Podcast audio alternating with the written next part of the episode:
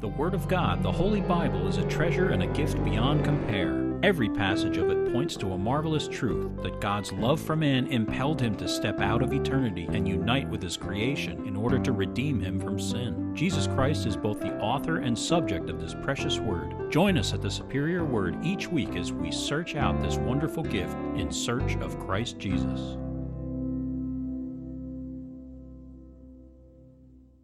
Psalm 147 Praise the Lord, for it is good to sing praises to our God. For it is pleasant and praise is beautiful. The Lord builds up Jerusalem. He gathers together the outcasts of Israel. He heals the brokenhearted and binds up their wounds. He counts the number of the stars. He calls them all by name. Great is our Lord and mighty in power. His understanding is infinite. The Lord lifts up the humble. He casts the wicked down to the ground. Sing to the Lord with thanksgiving.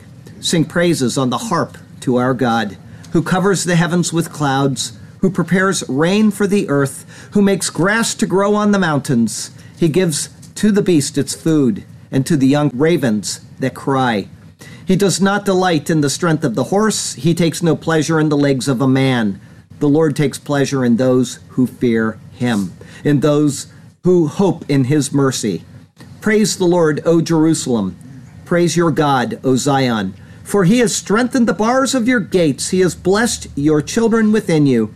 He makes peace in your borders and fills you with the finest wheat. He sends out his command to the earth. His word runs very swiftly. He gives snow like wool. He scatters the frost like ashes. He casts out his hail like morsels.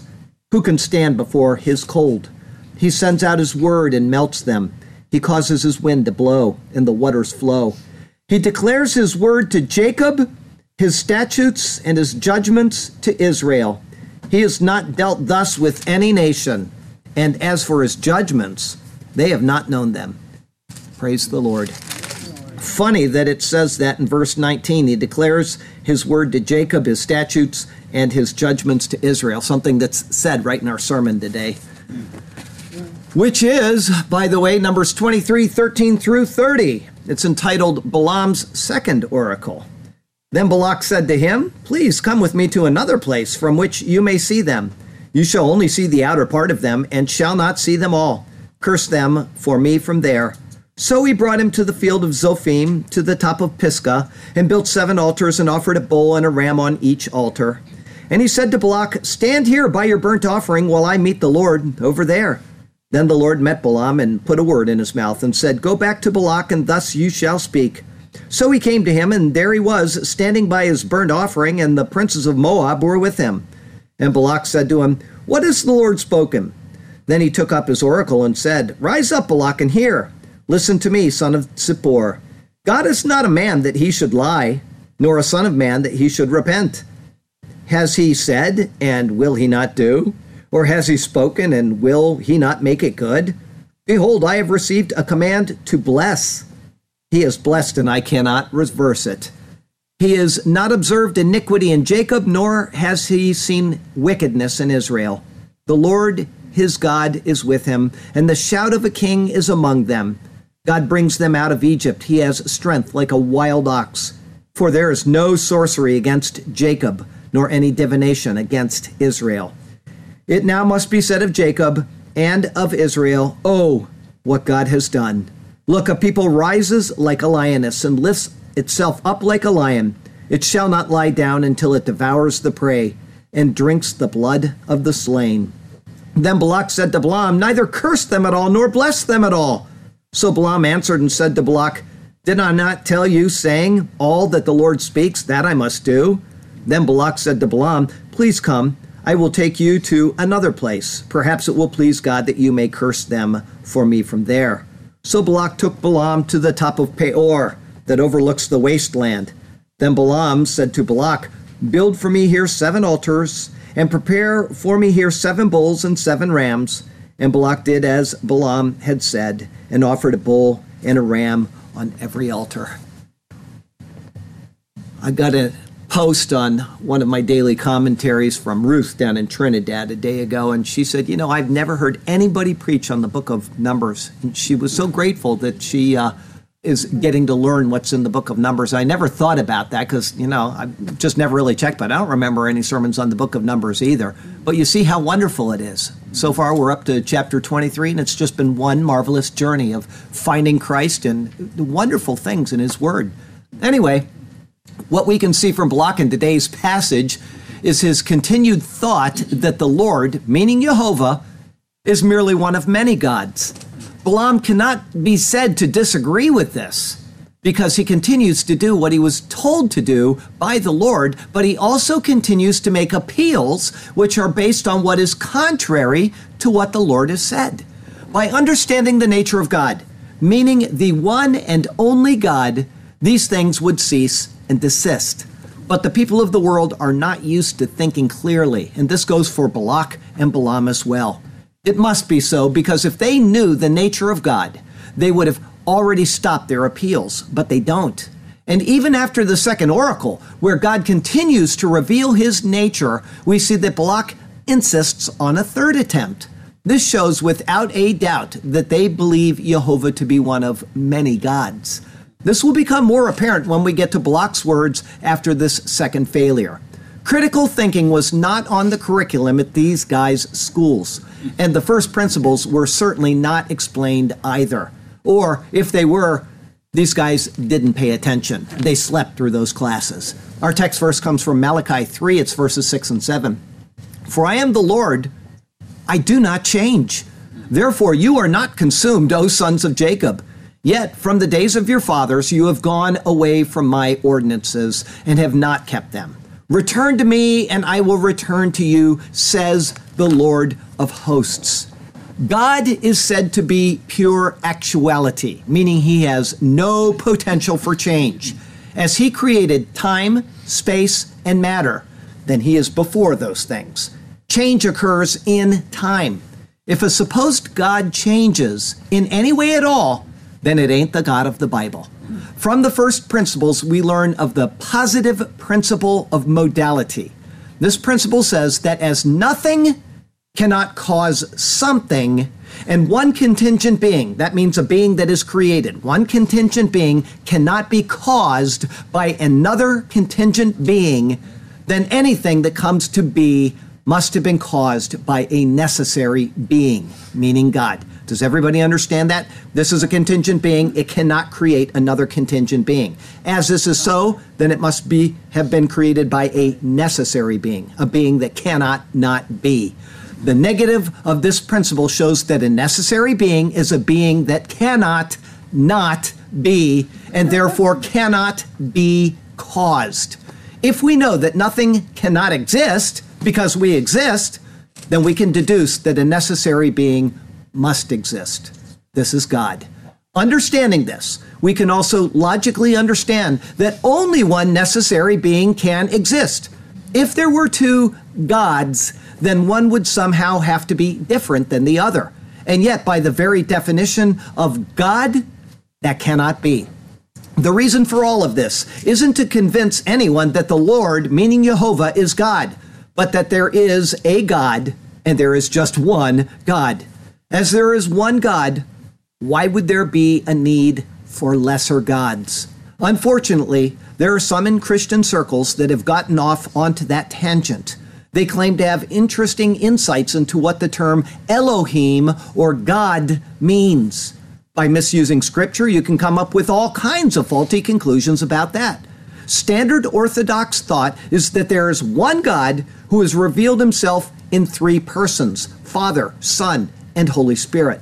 There is no need to go beyond that, and to do so inevitably leads down faulty trails. Balak and Balaam continue to head down faulty trails, and in the end, they will both suffer because of it. For now, let's get into this passage. Great things are to be found in his superior word. And so, let's turn to that precious word once again.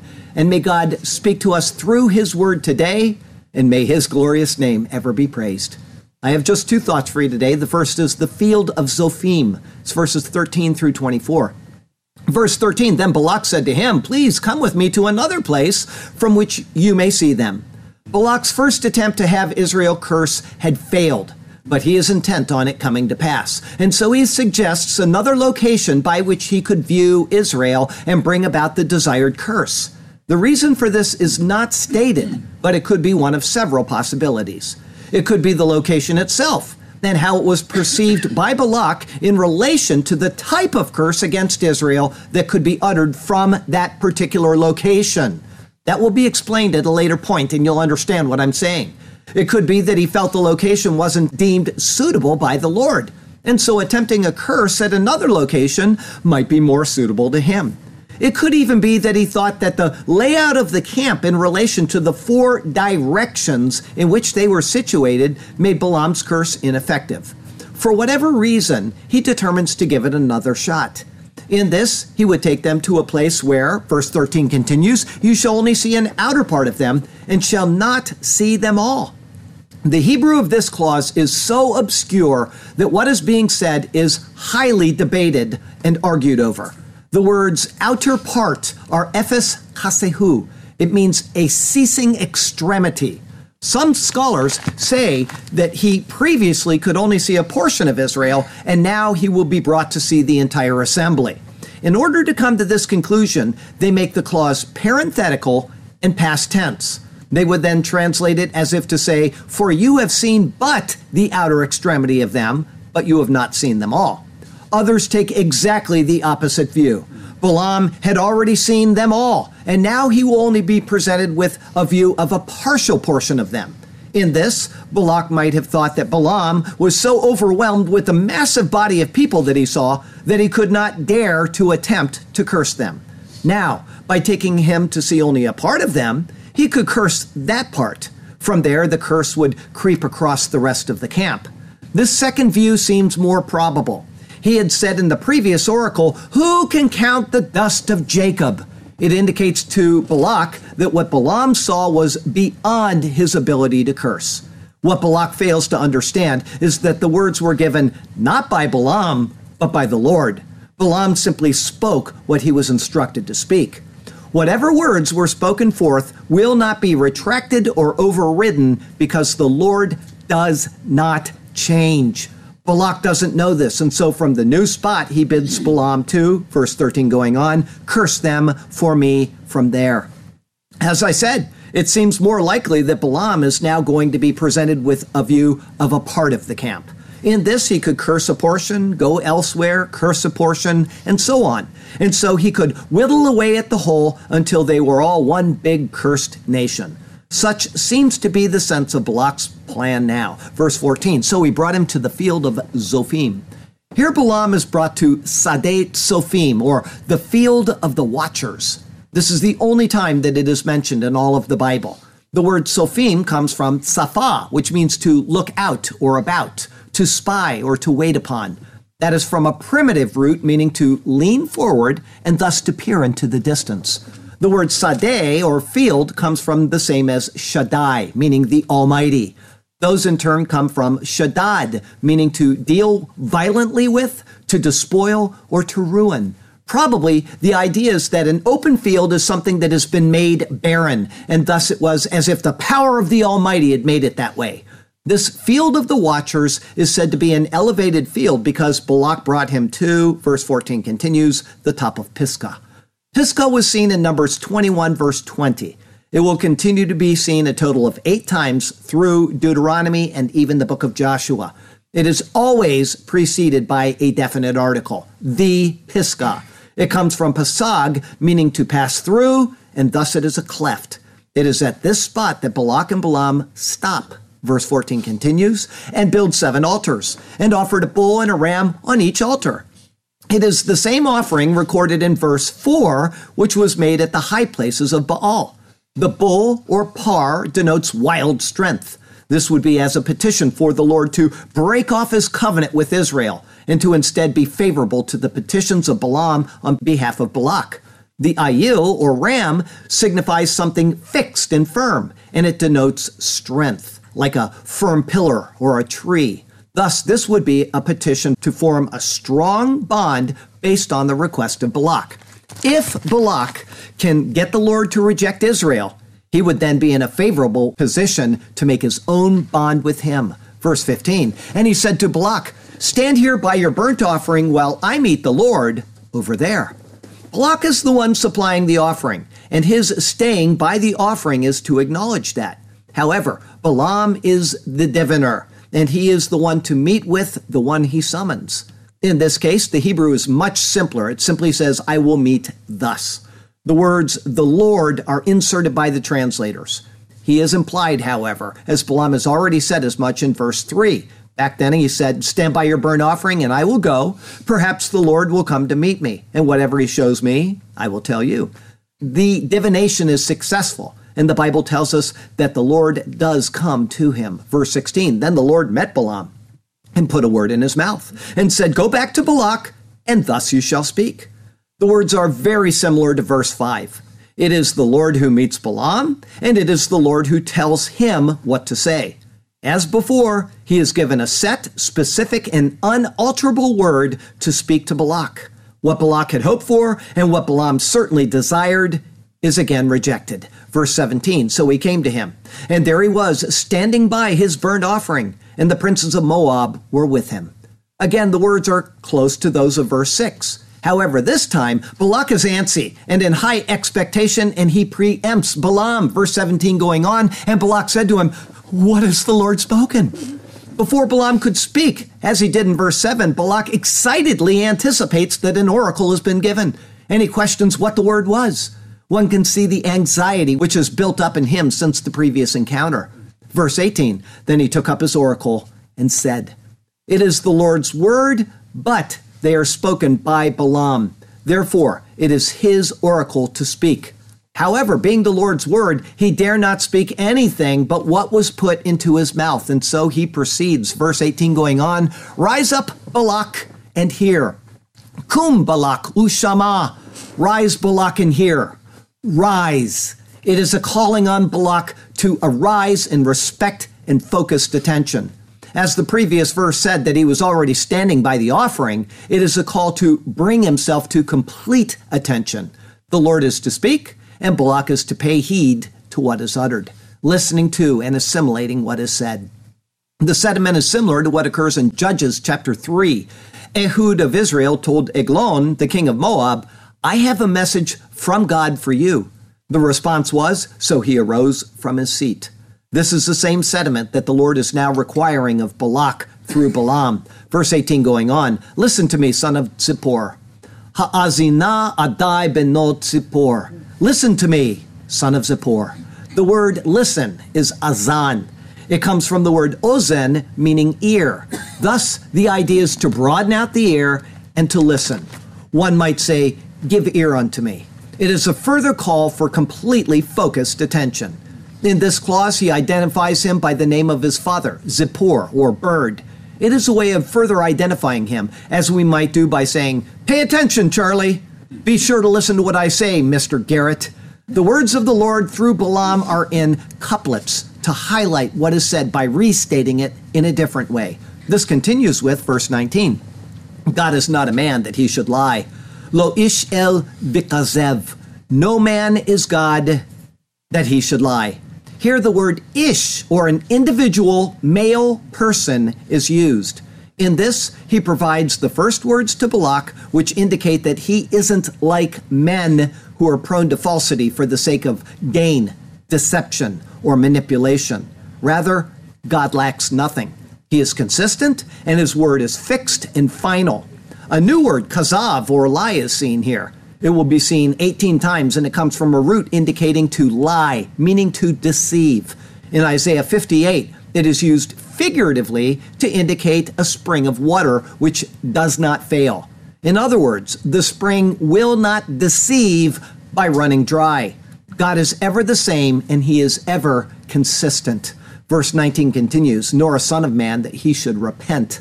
Uben Adam ve yitnecham, nor son of Adam and repents. Here, the word Adam or humanity is used. God is not a son of humanity, meaning a son of Adam. Interestingly, though Christ was born into humanity, he did not inherit Adam's sin nature because he was born of a woman, but not by a man. Thus, this verse cannot be used as a denial of the divinity of Jesus Christ, who is eternal and unchanging in his divine nature, received from God in the incarnation. The word naham or repent is used here, saying that he does not do this. And yet, in Genesis chapter 6 and elsewhere, the same word is used to say that the Lord had repented or changed his mind. This has caused many to attack the Bible as unreliable but that is because of our inability to understand the context and the intent of what is said. God's repenting or changing his mind or being sorry does not presume any actual change in him or in his intent. The Bible uses human terms and applies them to God so that we can understand his nature towards a matter, such as sin. There is not a changing feeling in him. Instead, his very nature is being expressed in a way that we can comprehend. However, as this verse shows, there is actually no change in him at all. If you think of a pillar which is standing and unmovable, and I am on God's favorable side because I'm telling the truth, and then I lie, God doesn't move. I simply move to the other side of the pillar. God does not change. There is no movement or change in God at all. The words of this couplet are telling Balak that his sacrifices, even if repeated an infinite number of times, are worthless. They have made no impression on him, nor will they ever. He cannot be induced to curse those whom he has determined to bless. The words here are similar to what Samuel said to Saul when he told him that the kingdom would be taken from him and given to another. To ensure Saul understood that this was a fixed, firm, and final decision, he said, and also the strength of Israel will not lie nor relent, for he is not a man that he should relent. Verse 19 continues Has he said, and will he not do? Hahu Amar? Has he not said, and no, will he do?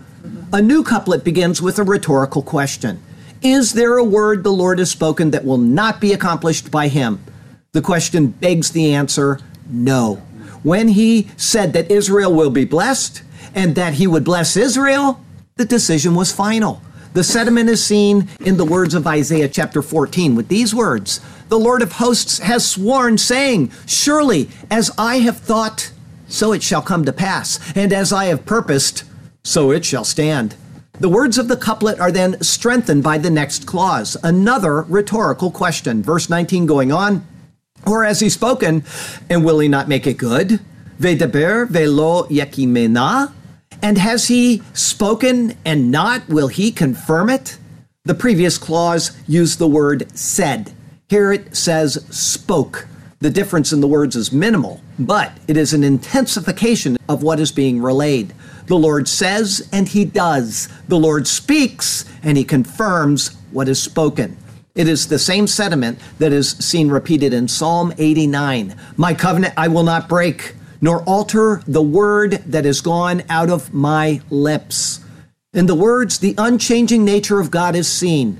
It is a nature which James describes in a very unique way in James 1, verse 17. He says, Every good gift and every perfect gift is from above and comes down from the Father of lights, with whom there is no variation or shadow of turning.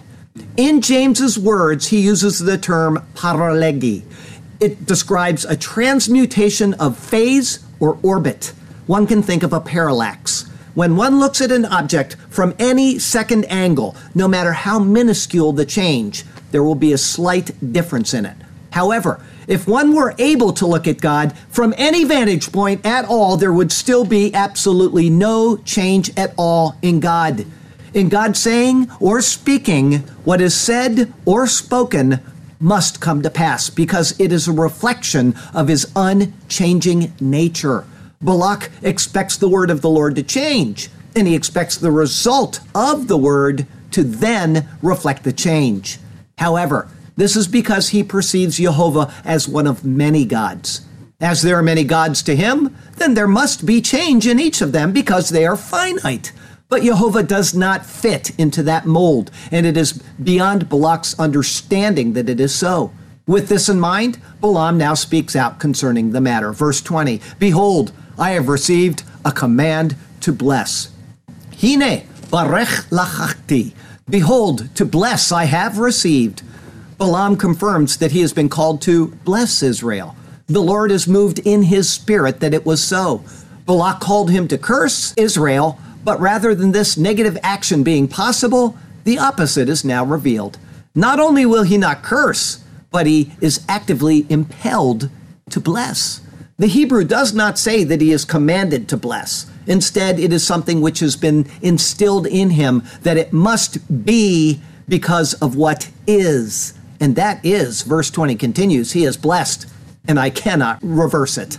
Uberech velo ashivena. And he has blessed, and no I reverse. Balaam notes that the Lord has, in fact, blessed. Because this is so, and because it is the Lord who is being referred to, then the matter is accomplished and cannot be reversed, undone, redirected, or altered. As the scholar Keil notes, the unchangeableness of the divine purposes is a necessary consequence of the unchangeableness of the divine nature.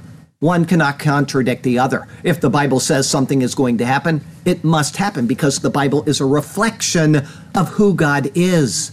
God is unchanging, and therefore what proceeds from God as to what He has determined must come about. From the moment the matter was initiated, the end of the matter was confirmed. This is beautifully expressed in the words of Isaiah Remember the former things of old, for I am God and there is no other. I am God and there is none like me, declaring the end from the beginning, and from ancient times things that are not yet done, saying, My counsel shall stand, and I will do all my pleasure. Verse 21 He has not observed iniquity in Jacob. Lohibit aven be Yaakov. No observed iniquity in Jacob. The subject of this and the next clause are indefinite. Translators have chosen the word he, referring to the Lord, but that is left unstated in the Hebrew. A statement of fact is being made without regard to the observer. In this couplet, a new word is introduced, aven. It comes from an unused root, which means to pant, and thus to exert oneself, usually in vain. In this, it is translated in various ways, but iniquity will suffice here. As with the entire discourse, it has to be remembered that the anticipation for this group of people is that through them will come the Messiah. The words must be taken in that light. What is stated in this clause and in the next would be laughable if it were not so.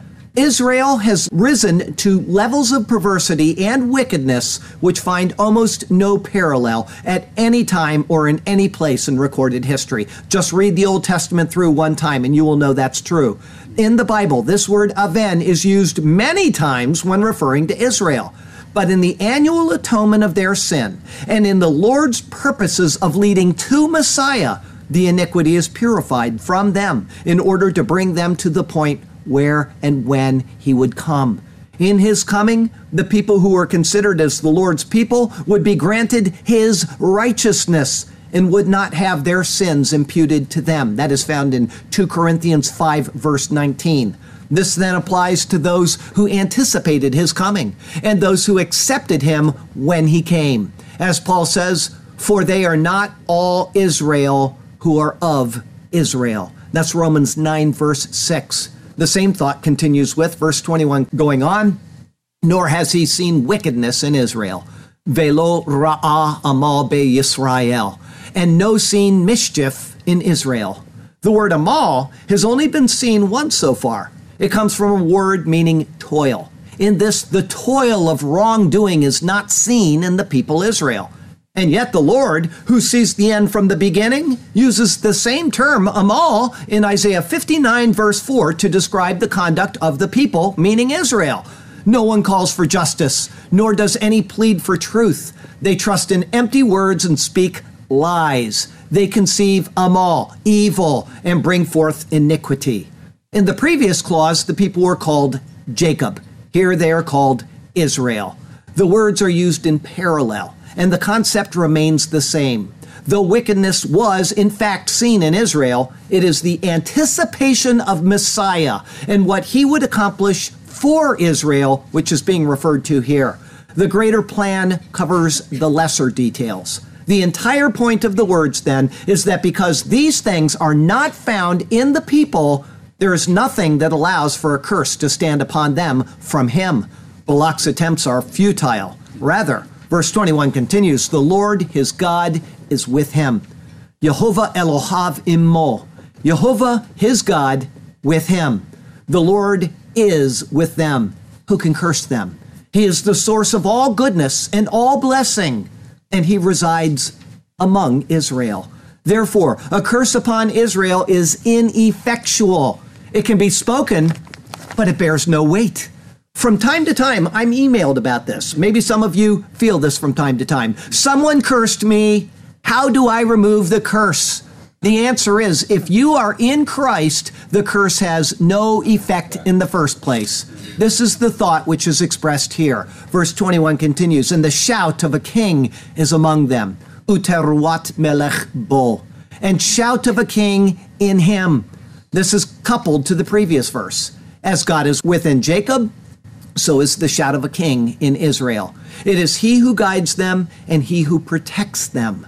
And it is not from without but from within. They are his people, and he dwells in them. This is realized in its fullest sense in Christ Jesus, as is recorded in 2 Corinthians chapter 6. And what agreement has the temple of God with idols? For you are the temple of the living God. As God has said, I will dwell in them and walk among them. I will be their God, and they shall be my people. Though speaking of the church, the church is comprised of those truly of Israel and of those Gentiles who have been grafted into the commonwealth of Israel. Verse 22 God brings them out of Egypt. El Motziam mi Mitzrayim. God is bringing them out of Egypt. The verb denotes continuous action. He brought them out and he continues to direct them. The trek is not yet complete. Further, it wasn't of their own doing, but it was because of God's presence and direction. Again, God literally brought Israel out of Egypt, but he brought the people of the world out of what Egypt pictured bondage to sin. There is both the literal and the spiritual application to be seen. Verse 22 continues He has strength like a wild ox. Ketoafot re'im lo. As strength of a wild ox, he has. This is a very difficult set of words. Two rare words are introduced right here toafa and re'im.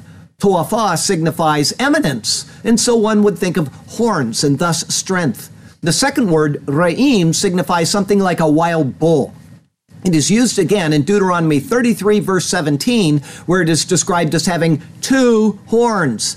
Thus, if you have a King James Version, you can line out the word unicorn and put in wild ox. Unicorn? The words here are speaking of either God or Israel.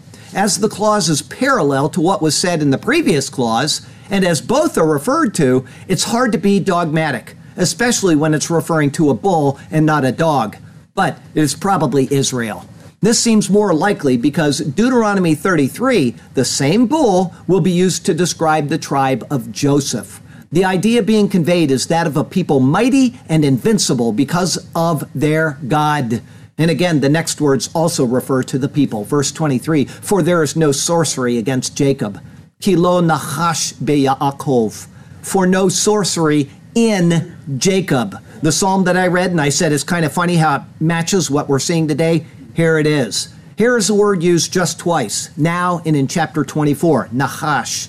It is a verb coming from the noun meaning sorcery. The idea is that because God is with them, there is no need for them to resort to sorcery. Most translations say there is no sorcery against Jacob, as if he has blessed them and is leading them, and so no type of sorcery can have any effect of any degree against them. That is possible but it is more probable that it is speaking of the fact that Jacob has no need for sorcery. Again, the words in Hebrew are kilo nachash be Yaakov, in Jacob. They have no need for sorcery. Verse 23 continues, nor any divination against Israel. Velo kesem be Yisrael, and no divination in Israel. The people do not need to resort to divination because God provides them with the prophecy directly through his chosen seers and prophets. This is seen, for example, in 1 Samuel chapter 9. And the servant answered Saul again and said, Look, I have here at hand one fourth of a shekel of silver. I will give that to the man of God to tell us our way. Formerly in Israel, when a man went to inquire of God, he spoke thus Come, let us go to the seer. For he who is now called a prophet was formerly called a seer. Verse 23 continues It must now be said of Jacob, Ha'et yemer le'Yaakov. According to the time it shall be said to Jacob. In other words, when the time is right, God will speak to his people concerning whatever matter needs to be said. When it was time for the Lord to speak through Isaiah, guess what? He spoke through Isaiah. When it was time to prophesy of the coming Messiah through David, so he relayed that to the people. Verse 23 continues, and of Israel, oh, what God has done. Ule Yisrael ma pa'al el. And to Israel, what has done God. Again, the words are coupled to the previous clause. It spoke of Jacob, it speaks of Israel. There is no need for the people to resort to hocus pocus because they have God's immediate revelation to relay to them what he will do and when he will do it and how it will be done. This is confirmed by Amos. Surely the Lord God does nothing unless he reveals his secret to his servants, the prophets. Verse 24 Look, a people rises like a lioness. Hen am kalavi yakum. Look, people like a lioness rises. The words in verse 24 look back to the blessing of Jacob upon Judah in Genesis 49, verse 9. That is now transferred to the nation as a whole. The same words are seen here as there. It is another early indication that Judah will be the lead tribe of the people and that the blessing upon Judah, meaning that of Messiah, will come about as prophesied. And where did Jesus come from? What tribe? Judah. Here he notes that the people of Israel rise like a lion. It is a masculine word, but to show a distinction between here and the next words, some translations say lioness. The idea is that of being unconquerable because of their fierceness. God is with them, and there is nothing to do but run from their attack. When the lion rises, it is to do battle. So it will be with Israel. Verse 24 continues, and lifts itself up like a lion. Veka'ari yitnasa. Like a lion, lifts itself up. The word for lion here is ari. It comes from ara, meaning to pluck. Thus, one gets the idea of a lion tearing off people's limbs. When it lifts itself up, the battle will come, and there will be a tearing of their foes, as it next says. Verse 24 continues It shall not lie down until it devours the prey. Lo yishkav ad yokal te'ef. Nor it shall lie down until it devours prey. When Israel battles, they will do so until the enemy is destroyed. This is seen in Deuteronomy chapter 20. When you go near a city to fight against it, then proclaim an offer of peace to it. And it shall be if they accept your offer of peace and open to you, then all the people who are found in it shall be placed under tribute to you and serve you. Now, if the city will not make peace with you, but war against you, then you shall besiege it. And when the Lord your God delivers it into your hands, you shall strike every male in it with the edge of the sword. They offered peace, they wanted to fight, they get death. Verse 24 continues, and drinks the blood of the slain. Vedam halalim yishte, and blood the slain drinks. The idea here is of complete destruction of the foe and the gathering of every bit of plunder, symbolized by the lions drinking of the blood. Again, this is seen in Deuteronomy 20. But the women, the little ones, the livestock, and all that is in the city, all its spoil, you shall plunder for yourself, and you shall eat the enemy's plunder which the Lord your God gives you. It didn't work once, so we tried again. It didn't work twice, and that's too bad. Gather up your things. We're heading out, men. We're going to another spot. Over that way a tad. How can we get a curse against Israel to work? What is it that we can do to make it come about? Once again, our tactics we will have to rework, but we will get it right eventually, no doubt. Balak and Balaam, you're wasting your time. Think it through logically and give up on this pursuit. You shall not prevail in this now or at any time. Your continued attempts just don't compute. Our second thought today is to the top of Peor. It's verses 25 through 30. Verse 25 Then Balak said to Balaam, Neither curse them at all, nor bless them at all. Balak is so upset at what he has heard that he excitedly shouts out his exasperation. The idea here is that it would be better to not curse them than to do what he has done by blessing them. In essence, just shut up rather than bless them. But he brought it on himself, as he is now reminded. Verse 26 So Balaam answered and said to Balak, Did I not tell you, saying, All that the Lord speaks, that I must do? In fact, that is exactly what he said toward the end of chapter 22. And Balaam said to Balak, Look, I have come to you. Now, have I any power at all to say anything? The word that God puts in my mouth, that I must speak. Yes, Balak remembers that this is what was said, and it immediately brings to his mind another option. Verse 27 Then Balak said to Balaam, Please come, I will take you to another place. Perhaps it will please God that you may curse them for me from there. Here, a completely new idea comes to his mind, which he feels must be the answer. In this, he uses the term Ha Elohim, the God. Not one translation that you read will have that word in there, but it is telling us what is going on in this story. If you have your Bible in front of you, write that down. The God, because it's important to understanding. Okay? He uses the term Ha Elohim, or the God. It appears that Balak is intending on making an appeal to the God of all gods. So far, Balaam has made his appeal and divination by the Lord, meaning Jehovah. Balak looks at him as a limited God, such as Chemosh, Moloch, or whatever other God is named but he is hoping that Ha Elohim, the God, the big guy, will override Jehovah. His theology is obviously severely deficient. Verse 28 So Balak took Balaam to the top of Peor that overlooks the wasteland. Balak takes Balaam to a new location, Rosh HaPeor, or the head of the Peor. The word top is Rosh. It signifies the top, the first, the highest, etc but it also signifies a head, as in a person's head, both literal and figurative. Peor comes from the verb pa'ar, meaning to open wide. Thus, it means the opening. Abarim says of this word, it's used to apply to the mouth, but suggests to allude to other bodily cavities. The verb yields no nouns, which suggests that it describes doings out of a kind of hunger or desire rather than merely the mechanics of opening. In that sense, it means to desire, to yearn, and obviously also to lust. Now, that's important for what happens next week. Their analysis of the word is clearly realized in the use of the name each time it is seen in Scripture. We are being asked to think on the meaning in relation to where they have been and where they now are. Balak is not following a willy nilly pattern of attempting to curse Israel. Instead, he is doing his best to methodically determine what will work. With that in mind, the passage continues with verse 29. Then Balaam said to Balak, Build for me here seven altars and prepare for me here seven bulls and seven rams. It is word for word and letter for letter exactly the same as was recorded in verse 1 of the chapter. The stupidity of Balaam is again revealed in this verse. He is still looking at Jehovah, the God of Israel, as just another God. Remember, these people are pagans and they believe that there are lots of gods in the world, just like we see in churches all over the world nowadays. All over the world, people are believing in more than one God.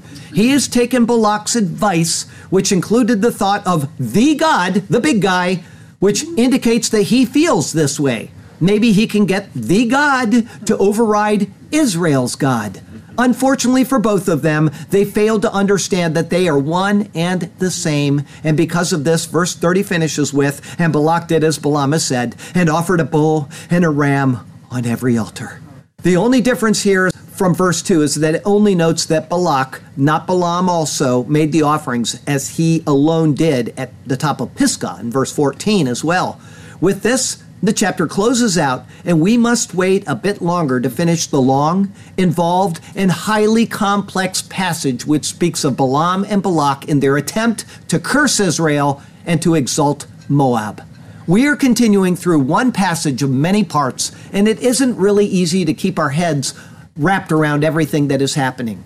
But The main idea that we need to remind ourselves is that the passage concerning Balaam is telling us of God's faithfulness to his covenant with Israel and what that means in relation to the church, which Christ began when he introduced the new covenant. God is absolutely faithful to Israel despite their unfaithfulness. That was seen in several ways today. Because of his faithfulness to them and to the covenant he made with them, we can be completely confident of his faithfulness to each of us within the church. He has established the covenant, he has set the parameters, and he has given his assurances. He asks us to do one simple thing to be a part of that demonstrate faith. The Bible is given to tell us the story. We are to accept what it says, believe what it reveals, and be restored to God through faith. He has done the work. We just need to believe. Thank goodness for the vast body of the Old Testament writings, which give us the assurance that what we read in the New is reliable. Have faith. The book is written, and God's word is complete. Trust in Christ, rest in Christ, and hold fast to your faith in Jesus Christ. If you have never called on Jesus Christ as Lord, you need to do that. He said himself in John 14, 6, I am the way, the truth, and the life, and no man comes to the Father except through me. That is exclusive. We don't like exclusive in our society anymore. We want all inclusive except for people that are exclusive, which means that they're exclusive as well, but that's beside the point. All right? He has made the claim. It is the most exclusive claim ever in human history. And if you want to see God's face, if you want to stand before Him in the presence of all of the angels of heaven and rejoice in what God has done, then you need to come to Jesus Christ, who did all of the work. He lived out the life we can't live, and then He gave that life up on Calvary's cross in completion of the work. Not separate from the work, but in completion of it. All right? And here's what you must know in order to be saved. Here's what Paul says. We're talking about the reliability of God, the faithfulness of God. First, we're going to go to Romans 10, verses 9 and 10. That if you confess with your mouth the Lord Jesus and believe in your heart that God has raised him from the dead, you will be saved. That's what he asks you to do. Simply believe that he completed the work, he did the necessary atonement, and you will be saved. And he goes on in verse 10 For with the heart one believes unto righteousness, and with the mouth confession is made unto salvation. All right? And after that, we come to the concept of salvation. He has saved us, but what does it mean to be saved? And that is written by Paul in Ephesians 1, verses 13 and 14. And that depends on what we read about today in our sermon that God is unchanging in his nature. He will never change. He cannot change. And if he changes, it is not the God of the Bible. Here's what it says in Ephesians 1 13 and 14. In him you also trusted, meaning Jesus after you heard the word of truth, the gospel of your salvation, which Paul just told us how to be saved, okay? In whom also, having believed, what he said in Romans 10 9 and 10, having believed, you were sealed with the Holy Spirit of promise. God has made a promise. He goes on in verse 14, who is the guarantee of our inheritance until the redemption of the purchased possession to the praise of his glory. There is no change in God. If that guarantee does not stand because of something you do, then it ain't the God of the Bible. It ain't the God of creation because he cannot change. He says you are saved by faith through grace. It must be so. He has sealed you with the Holy Spirit when you believe, then you are saved forever. That is God's deal with you. The rest of it is up to you after that. What will you do for Him in return? Because everything after the moment you believe in God comes down to one of two things rewards or losses. What are you going to receive from God when you stand before Him at the judgment? Every single thing that you do must be based on faith. Because if you do it not in faith, you will not get a reward for it. What's his name? Bill, um, uh, Microsoft guy, Bill Gates, thank you. Billions of dollars given away, and he'll get no reward for him because he's not doing it in faith. And if you do something good for somebody and you're not doing it in faith for the Lord, you're not going to get rewarded for it either. But if you do it in faith that I am doing this to be pleasing to God and to be helpful to the other person, you will receive your reward. Please call on Jesus and then please understand that you cannot lose what he has given you and then go forth in faith and do works of righteousness, not because you need to, but because you want to, because you want to be pleasing to God. All right? I got a closing verse for you from 1 Corinthians 3. It's verse 16. Do you not know that you are the temple of God and that the Spirit of God dwells in you? It's a guarantee, folks. Paul is asking you to think it through. The Spirit of God dwells in you if you have called on Jesus Christ. What are you going to do to disgrace God today? Or what are you going to do to exalt God today? Don't you know that the Spirit of God dwells in you? Next week is Numbers 24, 1 through 11. His words are not just metaphorical, it's entitled Balaam's third oracle. That'll be our 47th number sermon. And the Lord has you exactly where He wants you. He has a good plan and a purpose for you.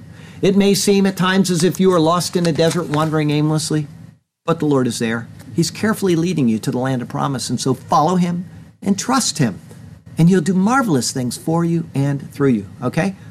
I got a car here. Actually, Mom still gets it this week, so somebody will have to share it with her. But um, in the sermon, we have seen both through logic and through Scripture that there is no change in God. Everybody agree with that? I gave you a logical defense for that, a couple of the first principles, and Scripture itself says in Malachi 3, I, the Lord your God, do not change. Okay, we know that. Give a verse from the New Testament that confirms this concerning Jesus. There's actually a couple of them. I'll give you a hint. It's in Hebrews chapter 13.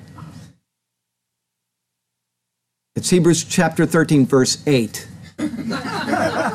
Anybody? Jesus Christ, the same yesterday, today, and forever. I get to keep my Maserati this week. You can also go to the book of Revelation. It says that he who was and is and is to come. He's unchanging. He is. It's not he's going to become. It's not that he was and is going to be something different. He is and who was and who is to come. It's the same God. Anyway, Hebrews 13 8. Got a poem here for you. Balaam's second oracle. Then Balak said to him, Please come with me to another place from which you may see them. I will show you where. You shall only see the outer part of them, and you shall not see them all. Curse them for me from there. So he brought him to the field of Zophim, to the top of Pisgah, and built seven altars. So he did do, and offered a bull and a ram on each altar in order to try to curse Israel anew. And he said to Balak concerning this affair, Stand by your burnt offering while I meet the Lord over there. Then the Lord met Balaam and put a word in his mouth and said, Go back to Balak, and thus you shall speak the words you are given, just as you are led. So he came to him, and there he was, standing by his burnt offering, waiting for the token. And the princes of Moab were with him. And Balak said to him, What has the Lord spoken? Then he took up his oracle and said, The words he spoke as he was led. Rise up, Balak, and hear. Listen to me, son of Zippor. God is not a man that he should lie, nor a son of man that he should repent. Has he said, and will he not do? Or has he spoken, and will he not make it good? Behold, I have received a command to bless. He is blessed, and I cannot reverse it. He has not observed iniquity in Jacob, nor has he seen wickedness in Israel. The Lord his God is with him, and the shout of a king is among them. God brings them out of Egypt. He has strength like a wild ox. For there is no sorcery against Jacob, nor any divination against Israel. It must now be said of Jacob and of Israel, Oh, what God has done! Look, a people rises like a lioness and lifts itself up like a lion. It shall not lie down until it devours the prey and drinks the blood of the slain. Then Balak said to Balaam with his Moabite bawl, Neither curse them at all, nor bless them at all. So Balaam answered and said to Balak, Did I not tell you, saying, all that the Lord speaks, that I must do. Wasn't I to you these words relaying? Then Balak said to Balaam, Please come, I will take you to another place. Perhaps it will please God that you may curse them for me from there. Perhaps he will extend to me this grace. So Balak took Balaam to the top of Peor that overlooks the wasteland, that land barren and sore. Then Balaam said to Balak, Build for me here seven altars as you know to do, and prepare for me here seven bulls and seven rams as I am instructing you. And Balak did as Balaam had said and offered a bull and a ram on every altar according to the instructions as he was led. Lord God, we are even now in a wilderness and wanting to be led by you. Without you to direct our lives would be a mess. And so be our guide, O God, you who are faithful and true. We long for the water in this barren land. May it flow forth from the rock, our souls to satisfy. Give us this refreshing spiritual hand, and may we take it into our lives daily. It apply. And we shall be content and satisfied in you alone. We will follow you as we sing our songs of praise. Hallelujah to you, to us, your path you have shown. Hallelujah. We shall sing to you for all of our days. Hallelujah and amen. Heavenly Father, thank you for this wonderful unfolding story of the redemption of mankind and your love for the people of the world. And yes, you are angry at our sin. That's very apparent throughout history. But you're also a loving God, full of grace, full of mercy, full of compassion. And so we see that in these stories that even though Israel was as wicked as any other nation, you made a promise to them to save them and to keep them as a people forever, even in their rebellion. And that is a great assurance to us when we call on you and then we do something really dumb and we fall away from you, we walk away from you, and we realize later, God still loves me. He's still forgiven me because of Christ Jesus. It doesn't change because you do not change. Thank you for that assurance. Thank you for that love and that compassion which you have bestowed upon us. And we exalt you and we love you and we praise you because of your love for us, which came first. And we love you in Jesus' name. Amen.